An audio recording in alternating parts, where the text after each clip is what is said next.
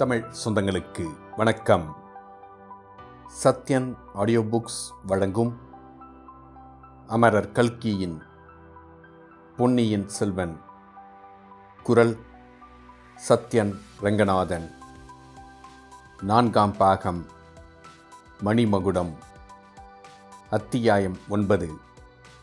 நாய் குரைத்தது. மணிமேகலை வந்தியத்தேவனுடைய முகத்தை பார்த்த வண்ணம் நின்றாள். வந்தியத்தேவனும் புன்னகை புரிந்த வண்ணம் நின்றான். இந்த பெண்ணிடம் என்ன சொல்லிவிட்டு எப்படி தப்பிச் செல்வது என்று அவன் மனம் சிந்தித்து கொண்டிருந்தது. இச்சமயம் எங்கேயோ தூரத்திலிருந்து ஒரு குரல், "அம்மா, என்னை அழைத்தீர்களா?" என்று கேட்டது. "இல்லையடி, உன் வேலையைப் பார்" என்றாள் மணிமேகலை. உடனே அவளுடைய திகைப்பு நீங்கியது.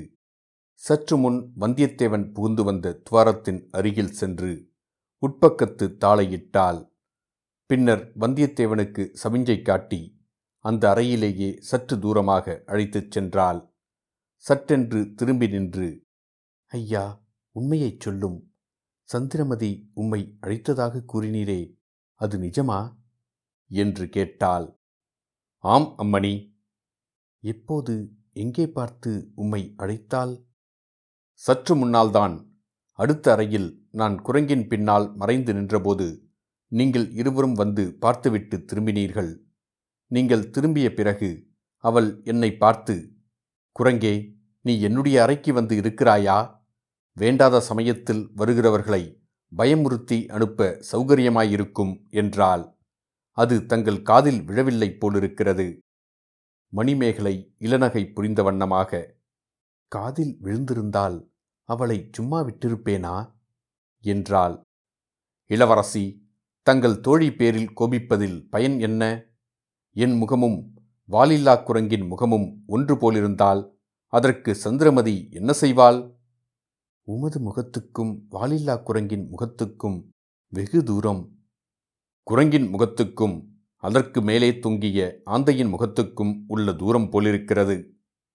"உமது முகம் குரங்கு முகமும் அல்ல, ஆந்தை முகமும் அல்ல. ஆனால் குரங்கின் சேஷ்டையெல்லாம் உம்மிடம் இருக்கிறது. சில சமயம் ஆந்தையைப் போலவும் விழிக்கிறீர்.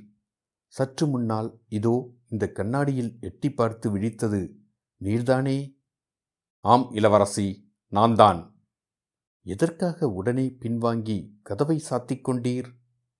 "இந்த கண்ணாடியில் என் முகத்துக்கு அருகில் ஒரு தேவக்கன்னிகையின் முகம் போல தெரிந்தது. அந்த தேவக்கன்னிகை என் முகத்தை பார்த்து பயந்து கொள்ளப் போகிறாளே என்று நான் பிடித்திருந்த யானை தந்தத்திலிருந்து கையை எடுத்தேன். கதவு தானாக சாத்திக் கொண்டது." "அந்த தேவக்கன்னிகை யார் என்பது உங்களுக்கு தெரியுமா?" "அந்த க்ஷணம் எனக்கு தெரியவில்லை. பிறகு நினைத்து பார்த்து தெரிந்து கொண்டேன்." "என்ன தெரிந்து கொண்டீர்?" "நான் பார்த்தது தேவக்கன்னிகை அல்ல.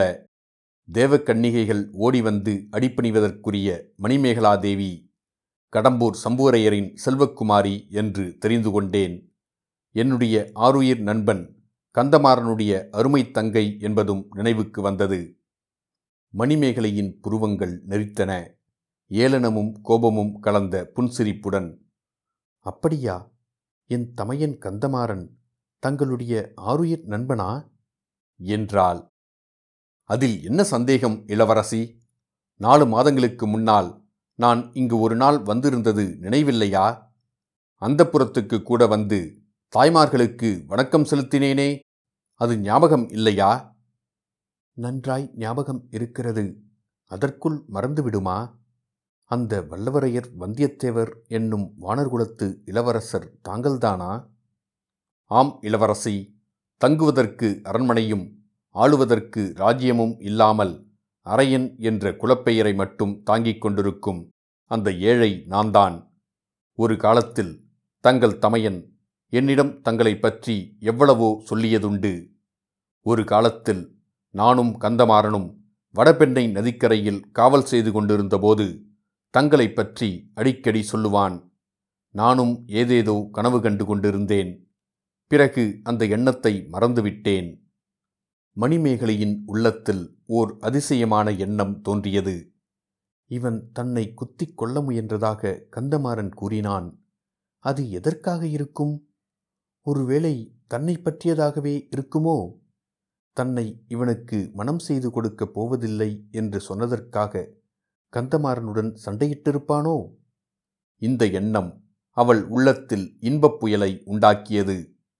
அதை அவள் கோபப்புயலாக மாற்றிக்கொண்டாள். ஐயா, பழைய கதையெல்லாம் இப்போது வேண்டாம். இந்த அரண்மனையில் நீர் கள்ளத்தனமாக புகுந்ததின் காரணத்தைச் சொல்லும். இல்லாவிடில் உடனே என் தோழியை அழைத்து தந்தைக்கு சொல்லி அனுப்ப வேணும் என்றாள். இளவரசி, நான் இங்கு வந்த காரணத்தை முன்பே சொன்னேனே. சில கொலைகாரர்கள் என்னை கொல்வதற்காக துரத்தி கொண்டு வந்தார்கள். அவர்களிடமிருந்து தப்பி ஓடி வந்தபோது பூமியில் ஒரு துவாரம் தெரிந்தது. அது ஏதோ இரகசிய பாதை என்று அறிந்து கொண்டேன்.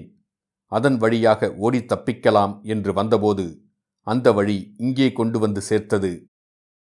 ஐயா, சுத்த வீரர் என்றால் உமக்கே தகும். நானும் எத்தனையோ அசகாய சூரர்களை பற்றி கேட்டிருக்கிறேன். ஆனால் உம்மைப் போல் ஓட்டத்தில் சூரனை பற்றி கேட்டதில்லை. உத்தரகுமாரன் உம்மிடம் பிச்சை வாங்க வேண்டியதுதான். வந்தியத்தேவன் மனத்தில் சுரீர் என்றது. தான் அசட்டு பெண் என்று நினைத்த மணிமேகலை இப்படி தன்னை குத்திக் காட்டும்படி ஆகிவிட்டதல்லவா? தேவி, அவர்கள் 7-8 பேர், நான் ஒருவன். அவர்கள் ஆயுதபாணிகள். என்னிடம் ஆயுதமே இல்லை. என்னுடைய அருமை வேல் கொள்ளிடத்து வெள்ளத்தில் போய்விட்டது. ரொம்ப நல்லது. அந்த படுபாதக வேல், சிநேகிதனை பின்னாலிருந்து குத்திக் கொள்ளும் வேல், ஆற்றோடு போனதே நல்லது. வந்தியத்தேவனுக்கு தூக்கி வாரி போட்டது. அவன் பதில் சொல்ல வாயெடுப்பதற்குள் மணிமேகலை, உண்மையை கூறிவிடும். கொலைகாரர்களிடம் தப்புவதற்காக ஓடி வந்தீரா, கொலை செய்வதற்காக இங்கு வந்தீரா என்று கேட்டாள். வந்தியத்தேவன் தீயில் காலை வைத்தவனைப் போல் துடித்து, சிவசிவா, நாராயணா, நான் யாரை கொலை செய்வதற்காக இங்கே வரவேணும்? என் ஆருயிர் சிநேகிதரின் அருமை தங்கையா? எதற்காக என்றான். நான் என்ன கண்டேன்? அருமை சிநேகிதன் என்று வாய்க்கூசாமல் பொய் சொல்கிறீரே. அப்பேற்பட்ட அருமை சிநேகிதரின் பின்னாலிருந்து முதுகிலே குத்திக் கொள்வதற்கு நீர் முயலவில்லையா? அது எதற்காகவோ அதே காரணத்துக்காக இங்கே யாரையேனும் கொலை செய்வதற்கு நீர் வந்திருக்கலாம். கடவுளே, இது என்ன வீண்பழி? நானா கந்தமாறனின் முதுகில் குத்தினேன்? அப்படிப்பட்ட காரியத்தை செய்வதற்கு முன்னால் என் கையை வெட்டி கொண்டிருப்பேனே. இளவரசி, இத்தகைய படுபாதகமான பொய்யை தங்களிடம் யார் கூறினார்கள்? என் அண்ணனே கூறினான். வேறு யாராவது கூறியிருந்தால் நான் நம்பியே இருக்க மாட்டேன். கந்தமாறனா இப்படி கூறினான்?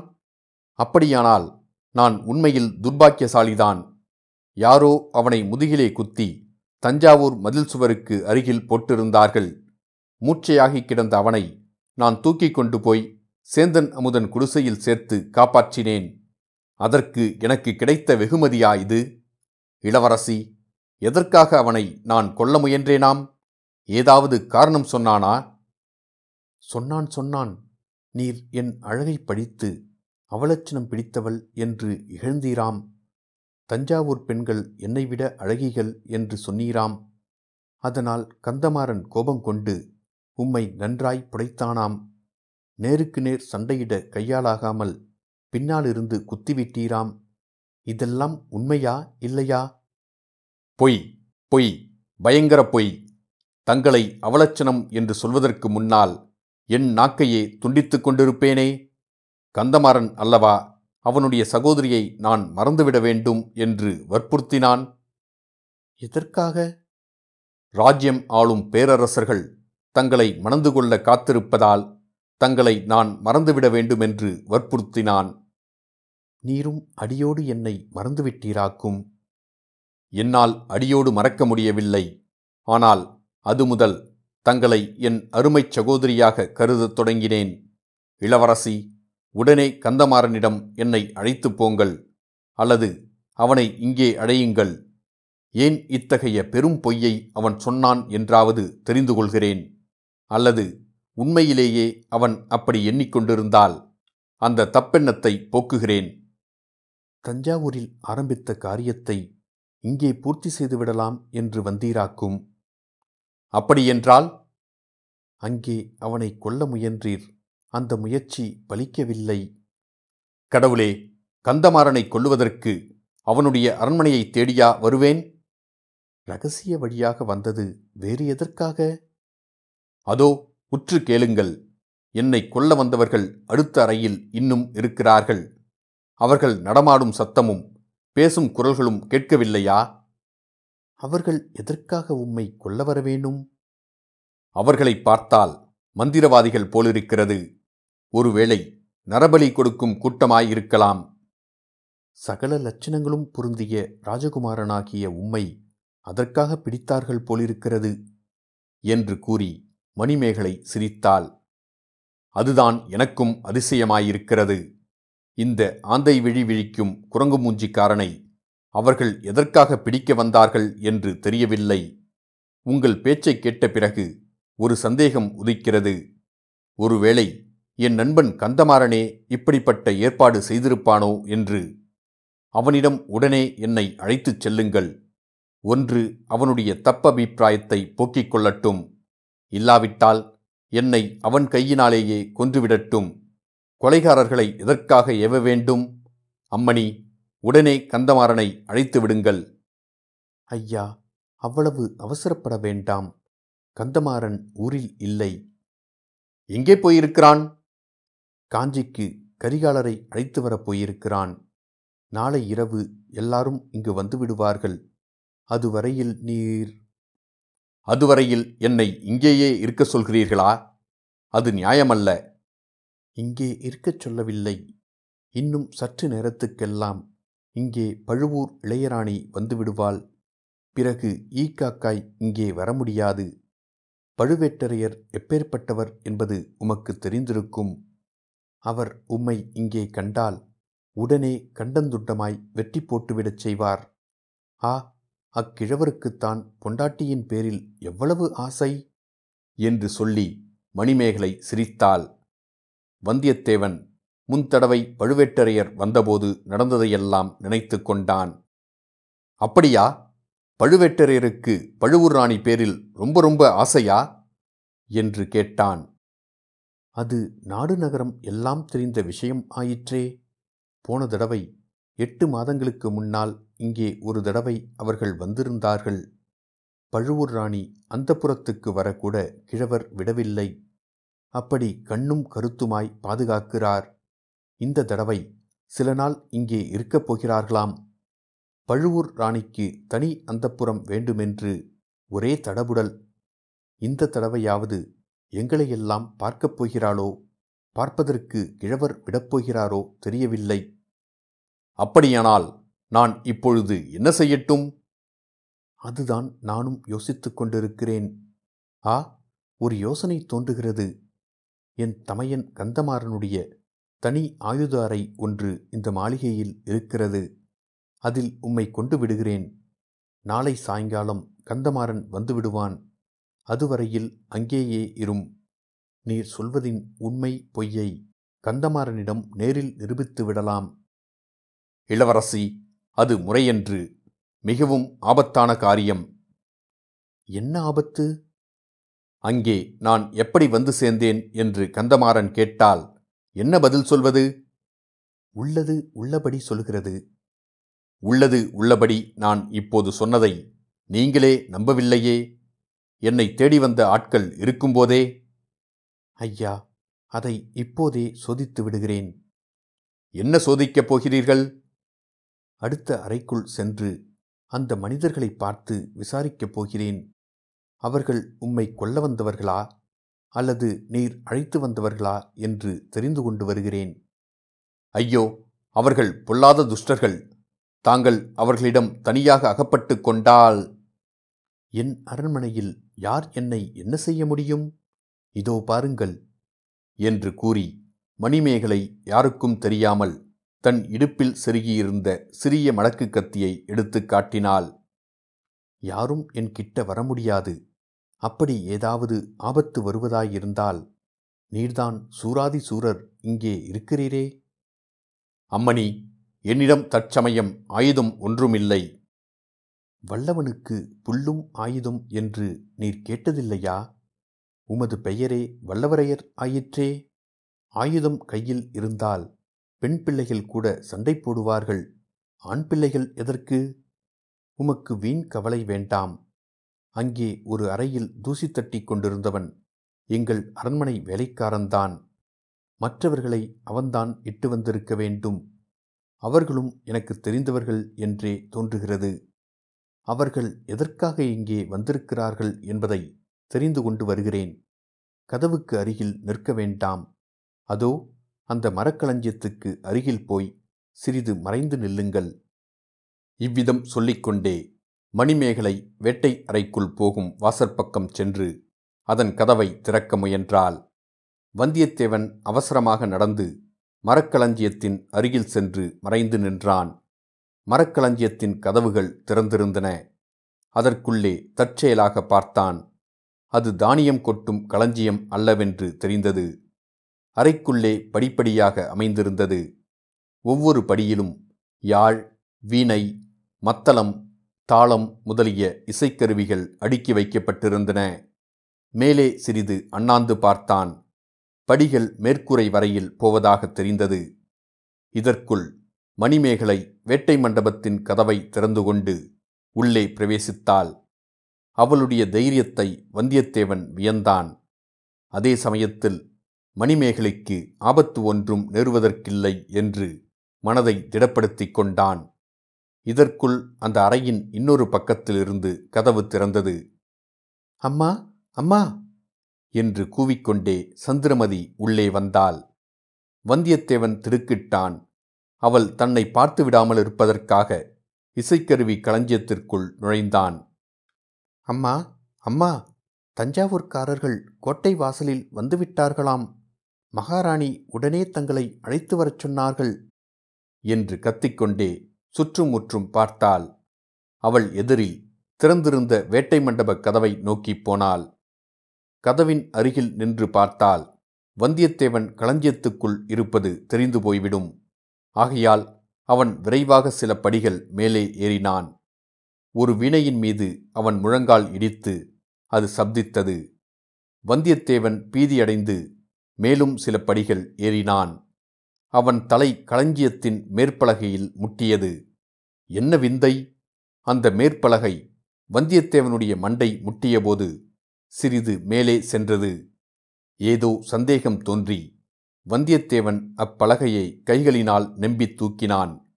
அது நன்றாய் மேலே போனதுடன் திறந்த இடத்தின் மூலமாக வெளிச்சம் வந்தது. தூரத்தில் சலசலவென்று சத்தம் கேட்டுக்கொண்டிருந்தது. ஒரு பக்கத்தில் வானத்தில் மின்னும் நட்சத்திரங்களும் தெரிந்தன. வந்தியத்தேவனுடைய உள்ளம் உற்சாகத்தினால் துள்ளியது. பலகையை நன்றாக நகர்த்திவிட்டு மேலே ஏறினான். மாளிகையின் மேல்மச்சில் ஒரு பகுதிக்கு தான் வந்திருப்பதை கண்டான். அதிலும் அந்த பகுதி 300 நாள் அவன் சுகமாக காற்று வாங்கி கொண்டு படுத்திருந்த பகுதிதான். பெரிய தூண்களின் மறைவில் நின்று சிற்றரசர்களின் கொடிய சதியாலோசனையை பற்றி தெரிந்து கொண்ட அதே இடம்தான். பலகையை தள்ளி முன்போல் மூடினான். மூடிய பிறகு கூரையிலிருந்து அப்படி ஒரு வழி இருக்கிறதென்று கண்டுபிடிப்பது சுலபமல்லவென்பதை உணர்ந்தான். அதை பற்றி இப்போது யோசிக்கவும் அதிசயப்படவும் அவகாசம் இல்லை. அங்கிருந்து தப்பிச் செல்லும் வழியை பார்க்க வேணும். இத்தனை நேரமும் தனக்கு உதவி செய்த அதிர்ஷ்ட தேவதை இனியும் உதவி செய்யாமலா இருக்கப் போகிறது? வந்தியத்தேவன் நாலாபுரமும் சுற்றி பார்த்தான். எங்கு நோக்கினாலும் கொடிகளும் தோரணங்களும் பறந்து அந்த அரண்மனை பிரதேசம் முழுவதும் கண்கொள்ளா காட்சியாயிருந்தது. அடடா, ராஜோபசாரம் என்பது இதுதான் போலும். வந்தியத்தேவன் அடிமேல் அடி வைத்து மெல்ல மெல்ல நடந்தான். சுற்றுமுற்றும் பார்த்து கொண்டு நடந்தான். மேல்மச்சில் எங்கும் மனித சஞ்சாரமே இல்லை. அந்த வரையில் நம் அதிர்ஷ்டந்தான். பிறகு கொஞ்சம் விரைவாகவே நடந்தான். 300 தடவை அவன் படுத்திருந்த நிலாமண்டபத்துக்கு வந்து சேர்ந்தான். அங்கிருந்து பார்த்தபோது அரண்மனையின் வெளிமதிலும் மதில்களுக்கும் மாளிகைக்கும் நடுவிலிருந்த முற்றமும் குரவைக்கூத்து நடந்த இடமும் சதியாலோசனை நடந்த இடமும் காணப்பட்டன. ஆனால் அந்த இடங்களில் மனிதர்கள் யாரும் காணப்படவில்லை. அதற்கு காரணம் கண்டுபிடிப்பது அவ்வளவு கடினமான காரியமாயில்லை. அரண்மனையின் முன்வாசலில் ஒரே அல்லோல கல்லோலமாயிருந்தது. நூற்றுக்கணக்கான தீவர்த்திகள் வெளிச்சம் தந்தன. மேளதாளங்கள், பேரிகை முழக்கங்களுடன் மனிதர்களின் வாழ்த்துளிகளும் கலந்து பேரொளியாக கிளம்பியது. பழுவேட்டரையரின் பரிவாரங்கள் அரண்மனை வாசலை நெருங்கி வந்துவிட்டபடியால் அவர்களை வரவேற்பதற்காக எல்லாரும் அங்கே போயிருக்கிறார்கள். அதனாலேதான் இங்கே எல்லாம் ஜனசஞ்சாரம் இல்லை. ஆகா, உண்மையில் அதிர்ஷ்ட தேவதை வந்தியத்தேவன் பக்கத்தில் இருந்தாள் என்பதில் சந்தேகமில்லை. தப்பிச் செல்வதற்கு எவ்வளவு அருமையான சந்தர்ப்பம்! அரை ஞாழிகைக்கு முன்னாலும் இத்தகைய சமயம் கிடைத்திராது. அரை ஞாழிகை பின்னால் வந்தாலும் இம்மாதிரி வசதி கிட்டியிராது. சதியாலோசனை நடந்த இடத்துக்கு சமீபமாக வந்து வந்தியத்தேவன் இன்னொரு தடவை சுற்றுமுற்றும் பார்த்தான். ஒருவரும் இல்லை. கீழே குனிந்து பார்த்தான். அங்கேயும் யாரும் இல்லை. எதிரில் மதில் சுவரை பார்த்தான். அங்கேயும் யாரும். ஆ, இது என்ன? மதில் மேல் கிளைகளுக்கு நடுவில் ஒரு முகம். ஆழ்வார்க்கடியானுடைய முகம் போல் தெரிகிறதே. சீச்சி, வீண் பிரம்மை. முன்னொரு தடவை ஆழ்வார்க்கடியானுடைய முகம் போல் தெரிந்த இடம் அது. ஆகையால் அவன் மனம் அவனை அப்படி ஏமாற்றிவிட்டது. அதுவும் ஒரு நல்லதற்குதான். மதில் மேல் ஏறி குதித்து தாண்டுவதற்கு அதுதான் சரியான இடம். அதை அவனுடைய உள்மனம் சுட்டிக்காட்டி ஞாபகப்படுத்தியது. வரவேற்பு முடிந்து வாசலில் நிற்கும் கூட்டம் உள்ளே வருவதற்குள் அவன் தப்பித்து செல்ல வேண்டும். முற்றத்தில் எப்படி இறங்குவது? ஆ, இதோ ஒரு வழி. இங்கே முற்றத்தில் ஒரு கொட்டகை போட்டிருக்கிறது. குறவை கூத்துக்காக போட்டிருக்கும் கொட்டகை போலும். கொட்டகைக்காக புதைந்திருந்த மூங்கில் மரம் ஒன்று நெடிந்துயர்ந்து மேல்மச்சி வரையில் வந்திருந்தது. வந்தியத்தேவன் அதை தாவி பிடித்து கொண்டு சரசரவென்று கீழே இறங்கினான். மீண்டும் சுற்றுமுற்றும் பார்த்தான். ஒருவரும் இல்லை. மச்சின் மேலே தான் சற்று முன் நின்ற இடத்தில் கிண்கிணி சத்தம் கேட்டது. ஆகா, மணிமேகலை தன்னை தேடி வந்தால் போலும். பொல்லாத பெண்! இச்சமயம் அவளிடம் அகப்பட்டு கொண்டால் நம் பாடு தீர்ந்தது. முற்றத்தின் திறந்த வெளியை ஒரே ஓட்டமாக ஓடி வந்தியத்தேவன் கடந்தான். மதில் சுவர் ஓரமாக நின்று திரும்பி பார்த்தான். மச்சின் மீது ஒரு பெண் உருவம் தெரிந்தது. மணிமேகலையோ சந்திரமதியோ தெரியவில்லை. யாராயிருந்தாலும் தான் முற்றத்தை ஓடி கடந்ததை பார்த்திருக்க வேண்டும். நல்ல வேளையாக கூச்சல் போடவில்லை. அவள் யாராயிருந்தாலும் நன்றாயிருக்கட்டும், மகராசியா இருக்கட்டும். இவ்விதம் மனத்திற்குள் வாழ்த்திக்கொண்டே மதில் சுவர் ஓரமாக வந்தியத்தேவன் விரைந்து நடந்தான். மதில் மேல் ஆழ்வார்க்கடியானுடைய முகம் தெரிந்த இடம் வந்துவிட்டது. அங்கே சுவரில் ஏறுவது எப்படி? இவ்வளவு உயரமாயிருக்கிறதே. சுவரில் பிடித்துக்கொள்வதற்கு மேடு பள்ளம் ஒன்றும் இல்லையே. கடவுளே, இதோ ஒரு உபாயம். குறவைக்கூத்து கொட்டகைக்காக கொணர்ந்த மூங்கில் கழிகள் சில சற்று தூரத்தில் கிடந்தன. அவை மிஞ்சிப்போனவை போலும். ஒரே பாய்ச்சலாக பாய்ந்து அந்த கழிகளில் ஒன்றை எடுத்து வந்தான். மதிலின் பேரில் சாய்த்து வைத்தான். கழியின் உயரத்துக்கும் மதிலின் உயரத்துக்கும் சரியாக இருந்தது. ஆனால் கழி சுவரில் நிலைத்து நிற்க வேண்டுமே. ஏறும்போது நழுவிவிட்டால் கீழே விழ வேண்டியதுதான். அதற்காக கையை கட்டிக்கொண்டு சும்மாயிருந்து என்ன பயன்? கழியை இரண்டொரு தடவை அழுத்தி பார்த்துவிட்டு அதன் வழியாக ஏறத் தொடங்கினான். பாதி சுவர் ஏறியபோது கழி நழுவத் தொடங்கியது. தொலைந்தோம், கீழே விழுந்தால் எலும்பு நொறுங்கிவிடும் என்று எண்ணுவதற்குள் கழி மறுபடியும் உறுதியாக நின்றது. மேலே இருந்து ஒரு கரம் அதை பிடித்து கொண்டது போல் தோன்றியது. நமக்கு பைத்தியம் பிடிப்பதுதான் பாக்கி என்று எண்ணிக்கொண்டு வந்தியத்தேவன் மேலே ஏறினான். மதில் சுவரின் மேல்முனையை அவன் பிடித்து கொண்டதும் கழி நழுவி கீழே விழுந்தது. அது விழுந்த சத்தம் இடிமுழக்கம் போல் அவன் காதில் விழுந்தது. நல்ல வேளை, கோட்டை வாசலில் ஆரவாரம் இப்போது இன்னும் அதிகமாயிருந்தது. ஆகையால் யார் காதிலும் விழுந்திராது. ஆனால் எதிரே அந்தப்புற மேல்மாடத்தில் நின்ற பெண், அவள் காதில் விழுந்திருக்கும். மதில் மேல் தாவி ஏறி நின்றபடி மறுபடி ஒரு தடவை வந்தியத்தேவன் அந்த பக்கம் திரும்பி பார்த்தான். இன்னமும் அப்பெண் அங்கேயே நின்று கொண்டிருந்தாள். வந்தியத்தேவனுடைய கிறுக்கு குணம் அவனை விட்டு போகவில்லை. போய் வருகிறேன் என்று சொல்லுகிற பாவனையாக கையை ஆட்டிவிட்டு மதிலின் அப்புறத்தில் இறங்கத் தொடங்கினான். இறங்குவதில் அவ்வளவு கஷ்டம் இல்லை. ஏனெனில் மதில் சுவரின் வெளிப்புறம் உட்புறத்தைப் போல் மட்டமாக இல்லை. சில மேடு பள்ளங்கள் இருந்தன. பக்கத்தில் இருந்த மரங்களின் கிளைகள் சில சுவரின் மீது மோதி உராய்ந்து கொண்டிருந்தன. அவற்றின் உதவி கொண்டு சரசரவென கீழே இறங்கினான்.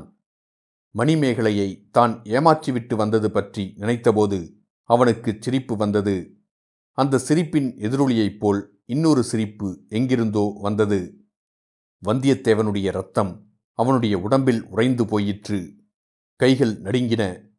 கீழே குதிப்பதற்காக பார்த்தான். நாய் ஒன்று அவன் மீது பாய காத்து கொண்டிருப்பதைக் கண்டான். மேலே ஏறுவதைப் பற்றி இனி யோசிப்பதற்கே இல்லை. கீழே குதித்துதான் ஆக வேண்டும். குதித்தால் இந்த நாயின் வாயில் ஒரு பிடி சதையையாவது கொடுத்து தீர வேண்டும். சற்று முன் கேட்டது சிரிப்பு சத்தமா அல்லது நாய் குரைத்த சத்தமா? பக்கத்தில் யாராவது மறைந்து நின்று நாயை ஏவிவிட்டிருக்கிறார்களா? மேலே ஏறுவதில் அபாயம் அதிகமா, கீழே குதிப்பதில் அபாயம் அதிகமா? வந்தியத்தேவனுடைய உள்ளம் ஊசலாடியது. அவனுடைய கால்களும் எழும்பி எழும்பி குதித்த நாயின் வாயில் அகப்படாமல் இருப்பதற்காக ஊசலாடின. இத்துடன் அத்தியாயம் 9 முடிவடைந்தது. மீண்டும் அத்தியாயம் 10 சந்திப்போம்.